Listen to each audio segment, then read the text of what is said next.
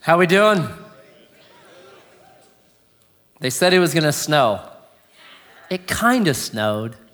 Seems like it's blown out of proportion. Look out, beware. Oh, it's two inches of snow. Ah! Interesting.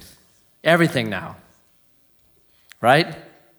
It's not just rain, it's an atmospheric river. I've never heard of an atmospheric river before. It's rained a lot harder when I was younger. So I don't know. Terms, they're so funny. Jesus, tonight, we're grateful for a place to meet. We're grateful for the freedom we have in this country that we've enjoyed for centuries now. To freely come and to praise and to worship and to learn and to grow. May we never take that for granted. We pray for places throughout our world where they don't share these same freedoms. Places in India, China, Indonesia, Saudi Arabia, Iraq, Pakistan, Turkey, tons of places where the freedom we take for granted, they would love.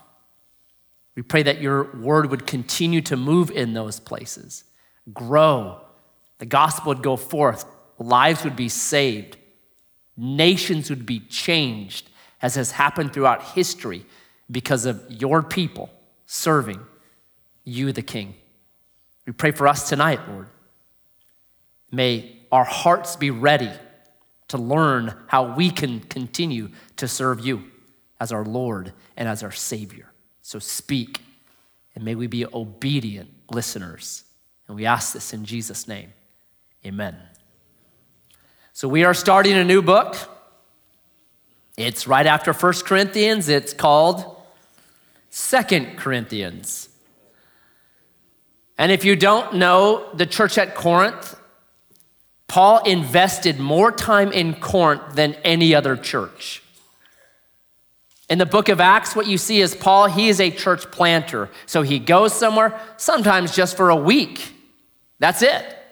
Starts a work, entrusts it to people, and then he moves to the next spot. He's fast.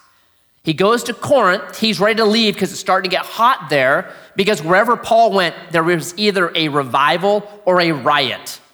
And so a riot was happening in Corinth. So he's ready to bounce when he has this dream, and God says, Stay there. I have many people in this city. So Paul stays not for a month or even a year, he stays for 18 months in this city, the longest recorded stay he has in one place in the book of Acts. And then he writes two of his longest letters to this same church. In fact, it appears we only have two, but there seems like there may have been four actual letters written to this church. Because if you remember in 1 Corinthians chapter 5 verse 9, Paul mentions an earlier letter. So it appears that 1 Corinthians in the Bible is actually 2 Corinthians, okay? And then we'll see here that Paul appeared to give them a severe letter in chapter 2, verse 4. So, for I wrote to you out of much affliction and anguish of heart and with many tears, not to cause you pain, but to let you know the abundant love that I have for you. So it appears that there's a third letter, and Second Corinthians is actually Fourth Corinthians. There will be a test on this when you leave, right? So, uh, uh, right? A lot of energy puts into this place. Most likely four letters. He also makes an unannounced visit to this church. He calls it his painful visit, where he goes and just apparently hammers this church. So, Paul was greatly invested in this church. We learn more about the Apostle Paul in 1st and 2nd Corinthians than in any of his other letters. He's very personal with them. He talks about where life was. 2nd Corinthians chapter 11 is a recounting of ministry and what had happened to him like no other chapter in the entire Bible. So it's brilliant. But why does Paul have to put so much effort into this church? Could be the city they lived in. Corinth was a crazy city. It was a playground for the rich and the sinful. So if you took Las Vegas and Orlando and San Francisco and squeezed them together, you'd have something pretty close to Corinth. Here's why. If you know the geography of Greece, it's two kind of land masses connected together by this tiny four mile wide isthmus. Well, Corinth is right on that isthmus. And then below it, out in the Mediterranean Sea, is the Peloponnesian Peninsula. Very big area. Well, the sailors who would sail the Mediterranean, they'd try to hug the coast. And what they found was sailing around the Peloponnesian Peninsula was extremely dangerous.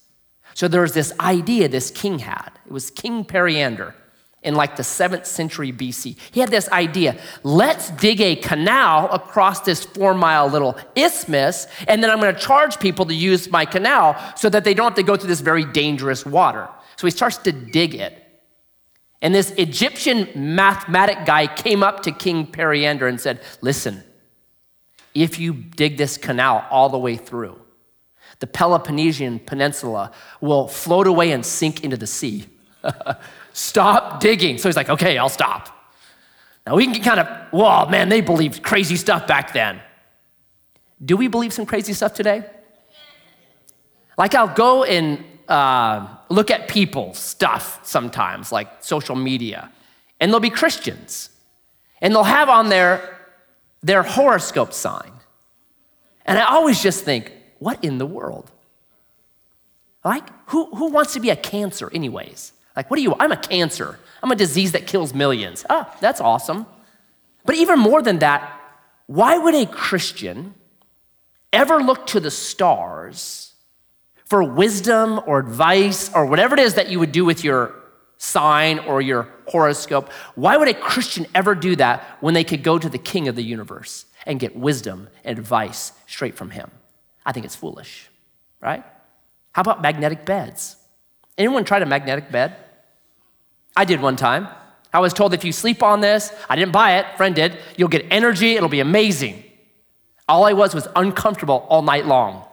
They make a magnetic bed for your pets. I thought, how stupid is that? I don't want my pet to have more energy. I want him to have less energy. I want him to like take Prozac and relax. Like, are you kidding? So we can look back and be like, oh, those fools. Well, we do some pretty silly stuff as well. So King Periander ceased that, and what he did instead was he built this rock road that goes over that five mile, four mile isthmus. And ships would then pull in. He had this entire slave force that would go down, unload the cargo from the ship, put it on these carts, take the ship, put it on rollers, and they would roll the whole thing over, reload it on the other side, and send them on their way. Well, guess what sailors would want to do for the three days that they waited for their ship to be unloaded, moved, and reloaded on the other side. They wanted to party. So Julius Caesar saw this moment. And right before he was killed, he said, I'm going to dedicate billions of today's dollars to building something amazing in Corinth to be a playground for the rich and the powerful. So he built this massive Aphrodite's temple, right? Aphrodite's, not PG kind of worship there. Every night they said a thousand Vestal virgins would come out of Aphrodite's temple, and they were anything but virgins, right? And the sailors would play. So Corinth was this crazy town. Lots of entertainment, lots of immorality, lots of just craziness. So the church gets planted in this kind of culture. And you have, you know, Christian, you know, one minute people going to Aphrodite's temple, getting saved by Jesus, and now they're in the church. So they brought with them a lot of their Egyptian mentalities, their Corinth mentalities. And so they were into entertainment. So Paul has to like correct some of the church services that were chaotic because that's what they're used to. Like the crazy Aphrodite's temple worship. That's what they tried to bring into the church. So Paul corrects it in 1 Corinthians. They weren't they weren't a people that were like steadfast on one guy. So they're always bouncing, like, well, I like Peter now. Well, I like Apollos now. Well, I like Paul now. They were bouncing, or they wouldn't steadfastly stick with one person. So Paul says, listen, 1 Corinthians 4 1. It's required of leaders to be found faithful. You got to have some grit now. You got to stop bouncing around. You got to stop being out of control. Get some loyalty in you. They ran from any kind of hardship. So this letter, Second Corinthians, is the second most suffering book in the Bible. Guess what the first is? Book of Job, right? Job's number one, really hard book. This book right here, Second Corinthians, has more suffering woven through the entire epistle than any others. And Paul would say this learn, people at Corinth, that these light afflictions are but for a moment, but they're working in us an exceedingly great weight of glory. That hard isn't bad, right? So, Paul in Second Corinthians, it's his last, if you would, attempt to correct some thinking that was predominant in this church. And he does it chapters one through seven by saying, here's a correct way to think about ministry. Chapters eight and nine, here's a correct way to think about generosity. And then chapters 10 through 13, here's the correct way to think about authority. Brilliant book. Let's jump in. Verse 1, 2 Corinthians chapter 1. Paul, an apostle of Christ Jesus by the will of God, and Timothy, our brother, to the church of God that is at Corinth, with all the saints who are in the whole of Achaia, grace to you and peace from God our Father and the Lord Jesus Christ. Yeah, it is a fantastic intro, isn't it? Pretty standard for Paul. Notice, Paul has a call. He's an apostle. Notice who he's called by God. Notice he has a companion, Timothy. Notice he has a church, Corinth. And know he has a community called the Achaia. I think all five of those things, each one of us should be able to say, What's my calling? Who has called me to it? Who's the people that I'm around with, my companions, close companions? Right? Somebody that knows me so well they could put me in prison. That kind of close companion. What's the church that I call my own? Not bouncing around like the Corinth people do. I like this guy and I like that guy and I like. No, what's the community that I'm plugging into and saying, You are it. I'm going to stick with you guys. The church that you would say, I want you guys to officiate the funeral of my mother. That's the church you belong to. And then finally, a wider community. That we're not just here to stay inside the four walls of a church. I've said this before church is halftime, the game is played out there. We come in here, we, we learn some new plays, we high five each other, and we're congratulating and all that kind of stuff. But then we listen to a coach, our high coach, Hebrews chapter 12, and we get our commission and we go back out there where the game is played. We're, we're on the field playing the real game. And so that's this introduction. And then Paul gets right in. He's, the first thing he's to say right out of the gate is this Listen, Corinth, hard isn't bad. Look at this. Man, she just loves that, doesn't she? Just same tone, same everything. Good cadence to her. She's going to be a singer. Blessed be the God, or is it a boy? It's a him? Sorry, so sorry. He is going to be a singer.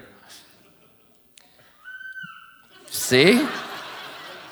Brilliant. Blessed be the God and Father of our Lord Jesus Christ, the Father of mercies and God of all comfort, who comforts us in all our affliction, so that we may be able to comfort those who are in any affliction with the comfort with which we ourselves are comforted by God.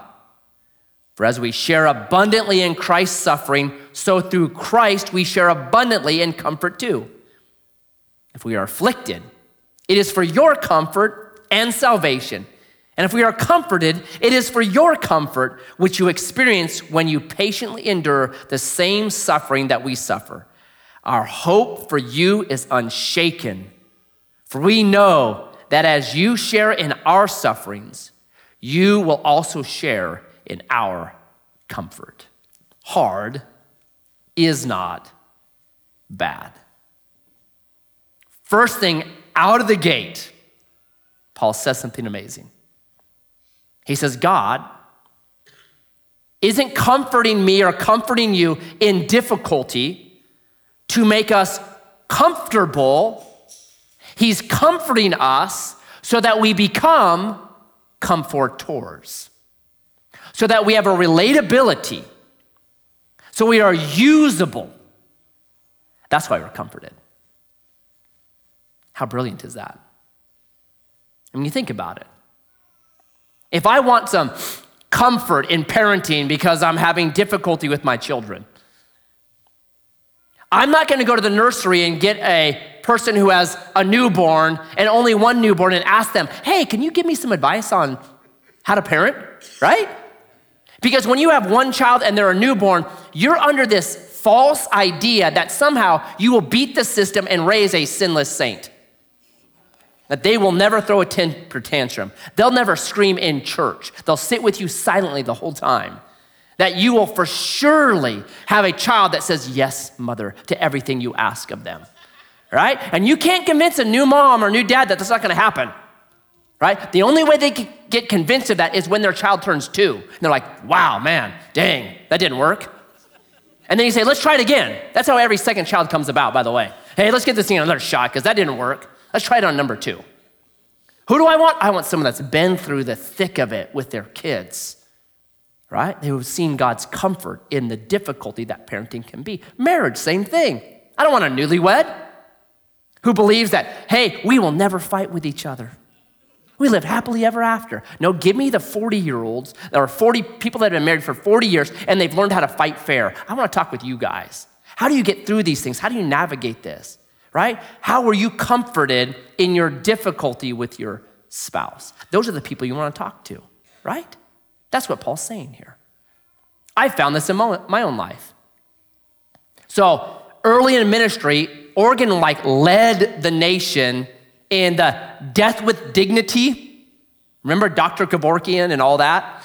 So we were leading, right, in euthanasia and letting, you know, just killing old people. So, well, wow, we're the leaders in that. So people would ask me, like, what's your opinion of that? And I just usually quote scriptures. Hebrews chapter 9, verse 27. It's appointed once for man to die, and after that, judgment. God makes that appointment. Job 14, verse 5. That God has numbered our days. He knows the number of our days. Ecclesiastes 3, 2. There's a time to die. God knows that date. It's up to Him. Cut and dry theology. And then my mom got esophageal cancer, and I watched her starve to death, and that was super hard. Well, my theology has not changed, but man, my technique has. Now, when I talk to people about these issues, it's much more, man, death is a curse, is it not? I hate cancer. Death is an invader. We were never designed to die. We were designed to live in God's presence for eternity. And because of sin, man, death has come and is the final enemy. And one day, praise God, death will be no more.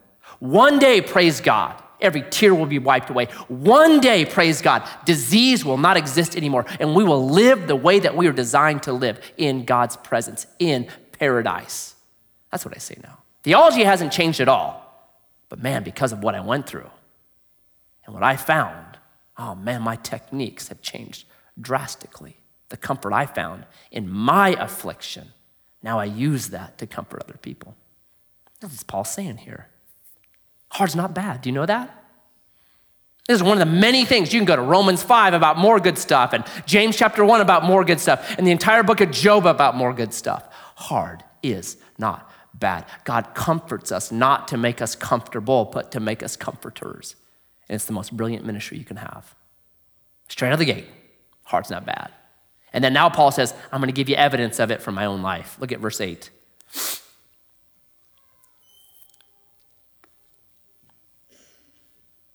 For we do not want you to be unaware, brothers, of the affliction we experienced in Asia for we were so utterly burdened beyond our strength that we despaired of life itself.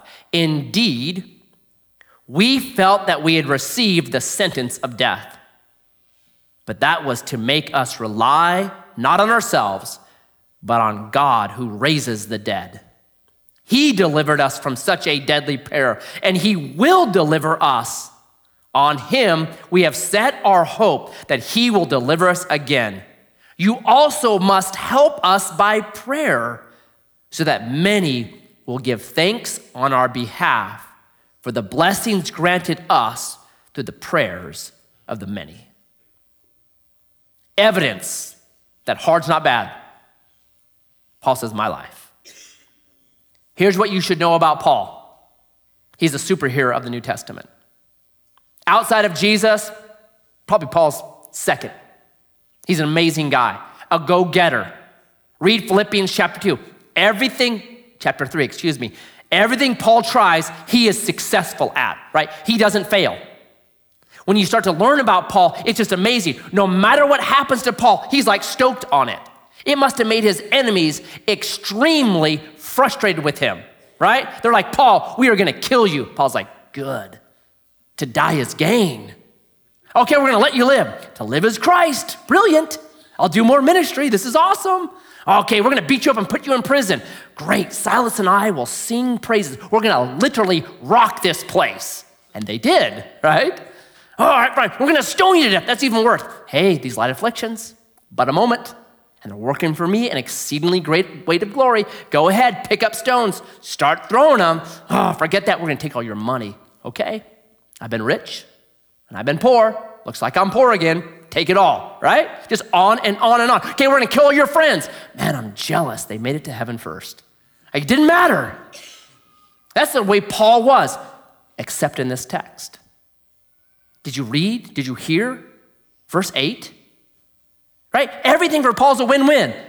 But something happens to him. Listen to what he says. This is the deepest, darkest verse for Paul in the entire Bible. For we do not want you to be unaware of the affliction we experienced in Asia. For we were so utterly burdened beyond our strength that we despised of life itself. Paul said, It was so bad, I wanted to die. Indeed, we felt that we'd received the sentence of death. What in the world happened to Paul? No one knows for sure. Could be in 1 Corinthians 15, there's a text there that Paul begins to talk about some things. And in verse 32, he says this I had to fight the beast in Ephesus. It is very possible that this is the reference to that, where he was taken in captive, and then he is forced to become a gladiator and go out and fight lions. And listen, Paul wasn't six foot two, 240 like Russell Crowe. History says he looked a lot more like Woody Allen. So he'd be worried about that. Like, oh no, I am doomed, right? Life got Paul to the point where he was at the end of himself. Nothing teaches you helplessness like pain and affliction. Nothing teaches you how we don't control things like disease, like being forced to fight in a gladiator ring. Nothing forces you to realize how little control you have and how much, look at the end of verse 9. This was to make us rely not on ourselves I was out, man. I had nothing left. As successful as I have been, as good as I could do it, as well as I'd done my whole life, at this point, I had nothing left. But I had to trust on God who raises the dead. How brilliant. Brilliant. How else did he escape? Verse 11 You also must help us by prayer so that many will give thanks on our behalf for the blessings granted us through the prayers of many. What did Paul just say there? Somehow, the prayers of Corinth were a blessing, were causing blessings to come to Paul. Do you know the power of that little verse right there? Do you know the power of, the, of prayer? I think we ignore it all the time, like the power of prayer. Just like, here's my illustration that helps me. Dads, how much will you do for your kids? Right? So, one of my daughters loved horses. She still loves them. I hate horses. I hate them. The reason why, the, the first time I ever rode a horse was in the ninth grade. And I was down in Yosemite, and we had hired out this trail trip where you could get on a horse and ride a horse through the trails of Yosemite. So, as a ninth grader, I had these fantasies, right, the night before of being like John Wayne or Clint Eastwood and like, wow, man, the trail boss is like, you are the most amazing horse kid in the world. Come on, you know, I'm gonna hire you. So, I had these dreams of grandeur, but I'm 5'2, 90 pounds, soaking wet, right? So, you get on these horses and they tell you two rules do not let your horse stop and eat, and do not let your horse get out of line. Within two minutes, my horse had disobeyed both of those things stopping eating. Everyone stopped behind me. I'm jerking as hard as I can. Finally, the, the horse behind actually bit him and got him going.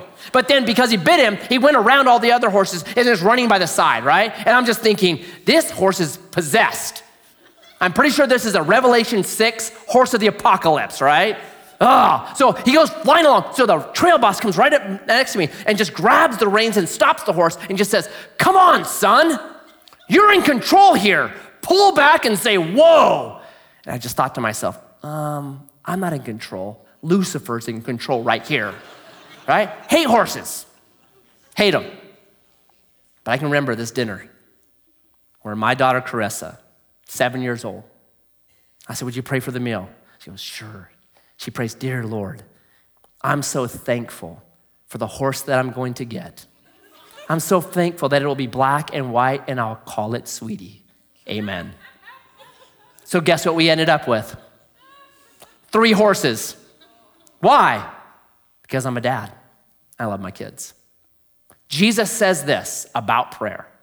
He says, Hey, if you being evil, dads, if you being evil know how to good, good gifts to your children, how much more your heavenly Father will give good gifts to you if you ask man, how much do we ignore this incredible, powerful thing that's been given to us called prayer? Paul says, You had to trust God, but also your prayers, because you guys prayed for us, you granted us blessings by your prayer. So, Paul's evidence of hard is not bad is his own life. Look at me. And he's going to keep sharing that. It'll be a theme throughout the book of Second Corinthians is going to come up in chapter two, just going to keep coming up. Evidence of my life. Look at how affliction has worked great things in my life. Hard is not bad. And now Paul begins to get to a sticking point. Verse 12.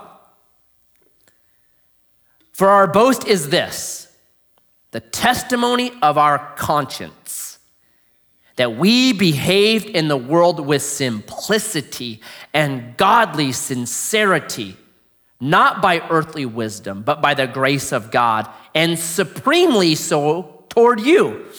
For we are not writing to you anything other than what you read and understand, and I hope you will fully understand, just as you did partially understand us. That on the day of our Lord Jesus, you will boast of us as we will boast of you. I just call this future clarity. So let me ask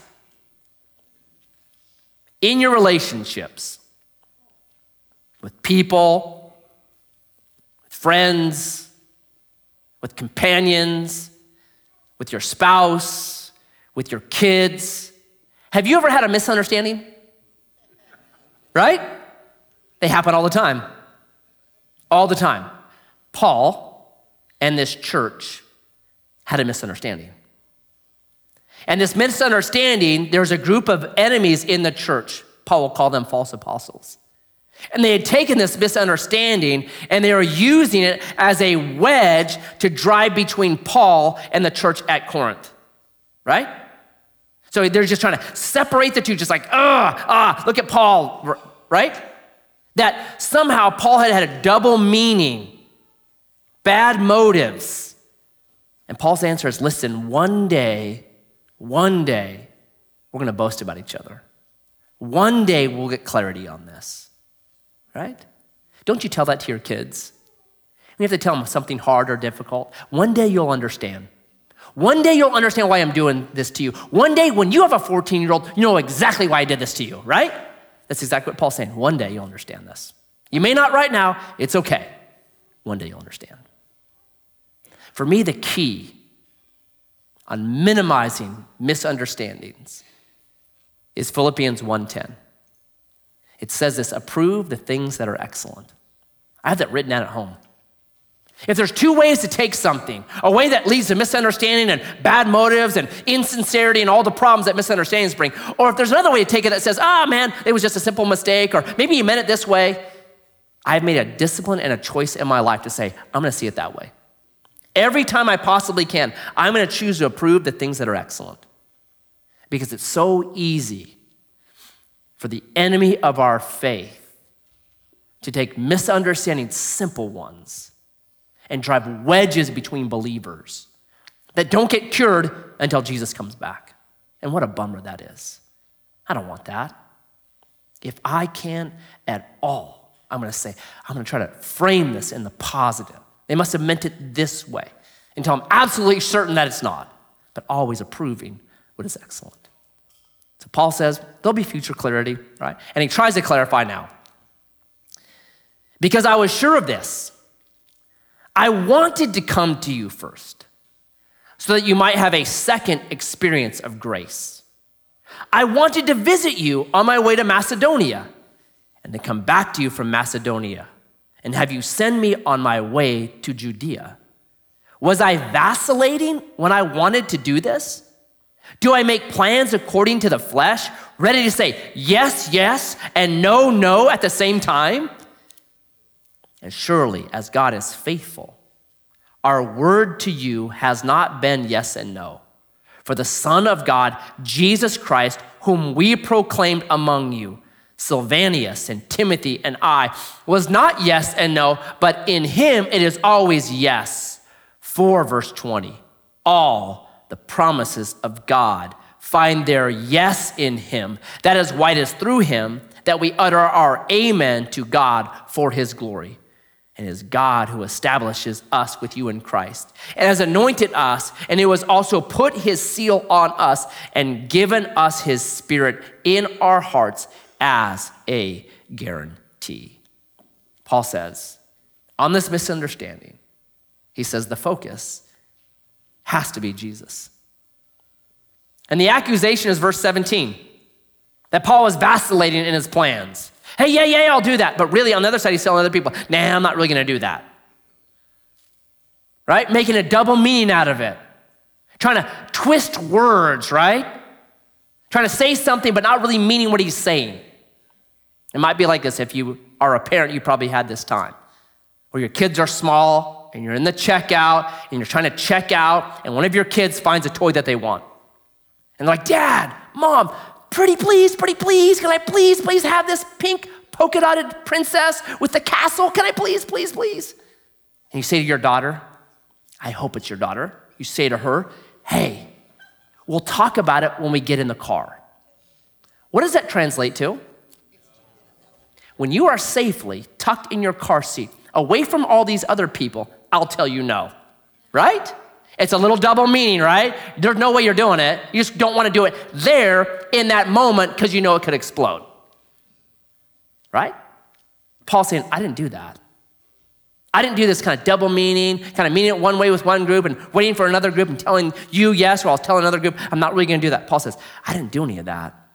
I'm not doing that. And if you go back to 1 Corinthians 16, in the letter where Paul makes his plans to visit them, he's saying, if the Lord wills, may it be. He is blessedly indecisive because he knew, I don't know what's going to come tomorrow. I don't know what's in my future. I got to trust the Lord.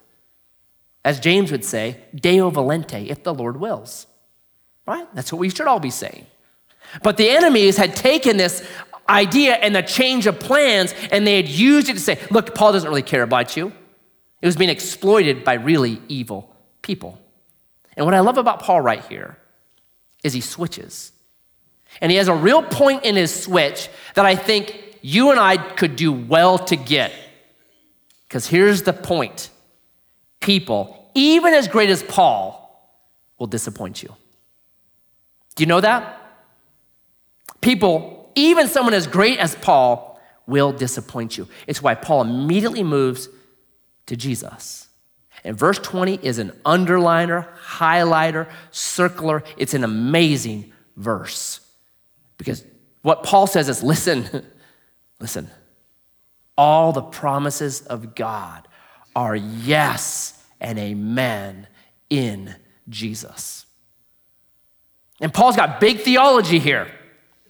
Because in the Old Testament, God made promises, but the promises God made in the Old Testament are conditional promises. They were like this If you do these things, Israelites, then God says, I'll do these things. Conditional promises. If you do this and if you don't do these things, then God says, I will bless you and build you and protect you and make a great nation of you. They're conditional promises in the Old Testament. And there was a provision. If you did something you should, shouldn't have done, or if you didn't do something you should have done, God said there's a provision. You take a lamb down to the temple and you make a sacrifice for your mistake. That was the system. But if they were honest about that system, they would have gone broke and that all the lambs would be extinct, right? And what a bummer that system would be, right? Because every time you blew it, you'd be grabbing one of your lambs and walking down the road by all your neighbors and they'd be watching you. Ha ha, he blew it again, didn't he? I mean, what a bummer of a system, right? That was the old system.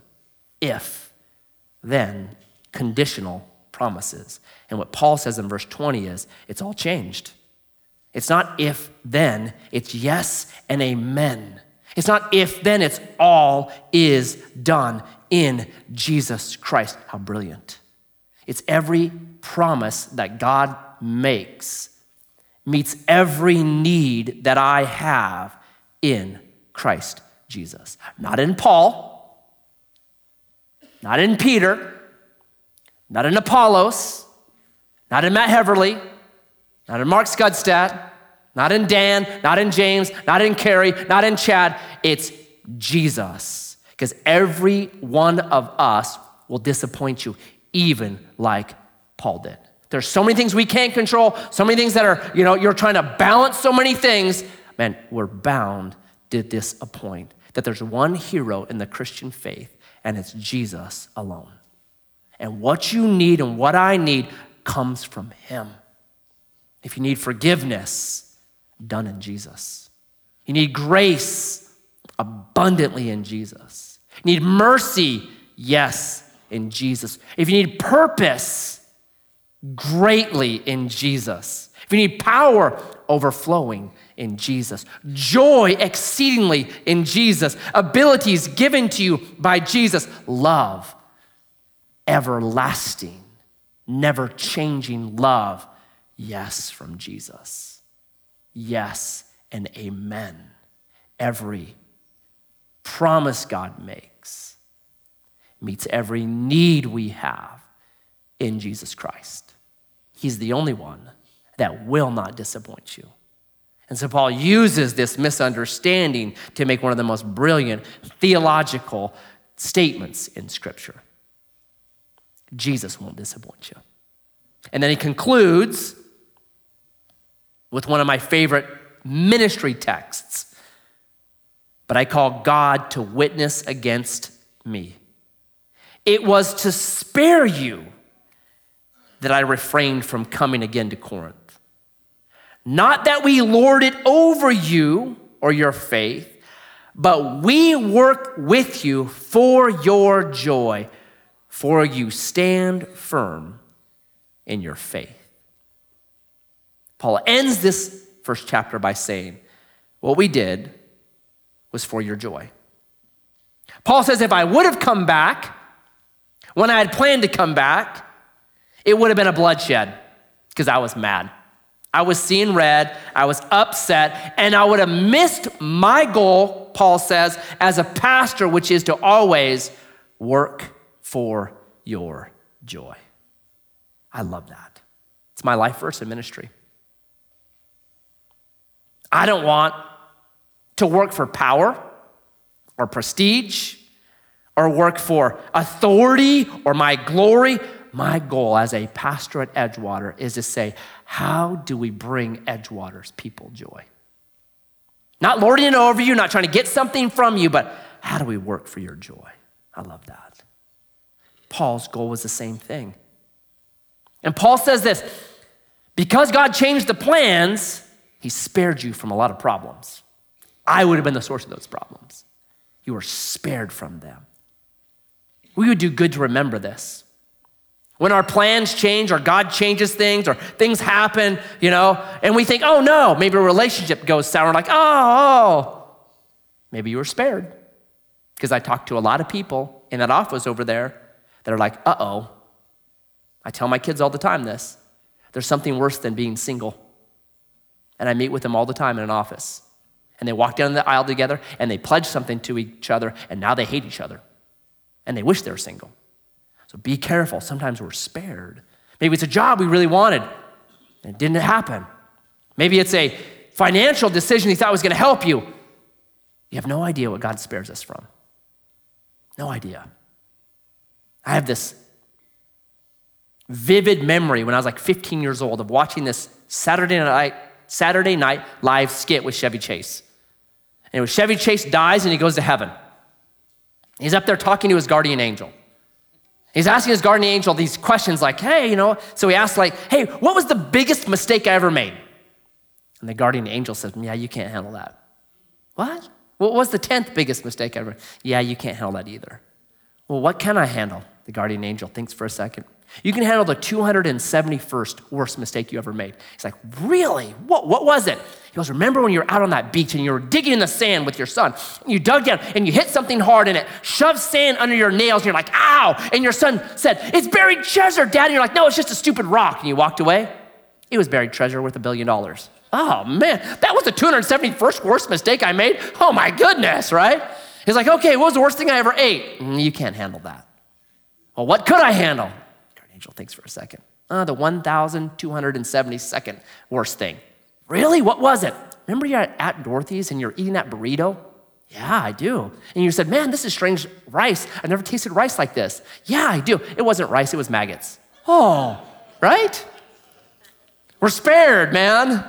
We're spared if we only knew. And what Paul is saying here is listen, trust me. Trust me. Trust that the hard things in your life are serving a purpose. That hard's not bad. That I know exactly what you can take and what you cannot take. And I'm not here to break you, I'm here to build you and to make you usable in the kingdom. Trust me. Trust me when plans change.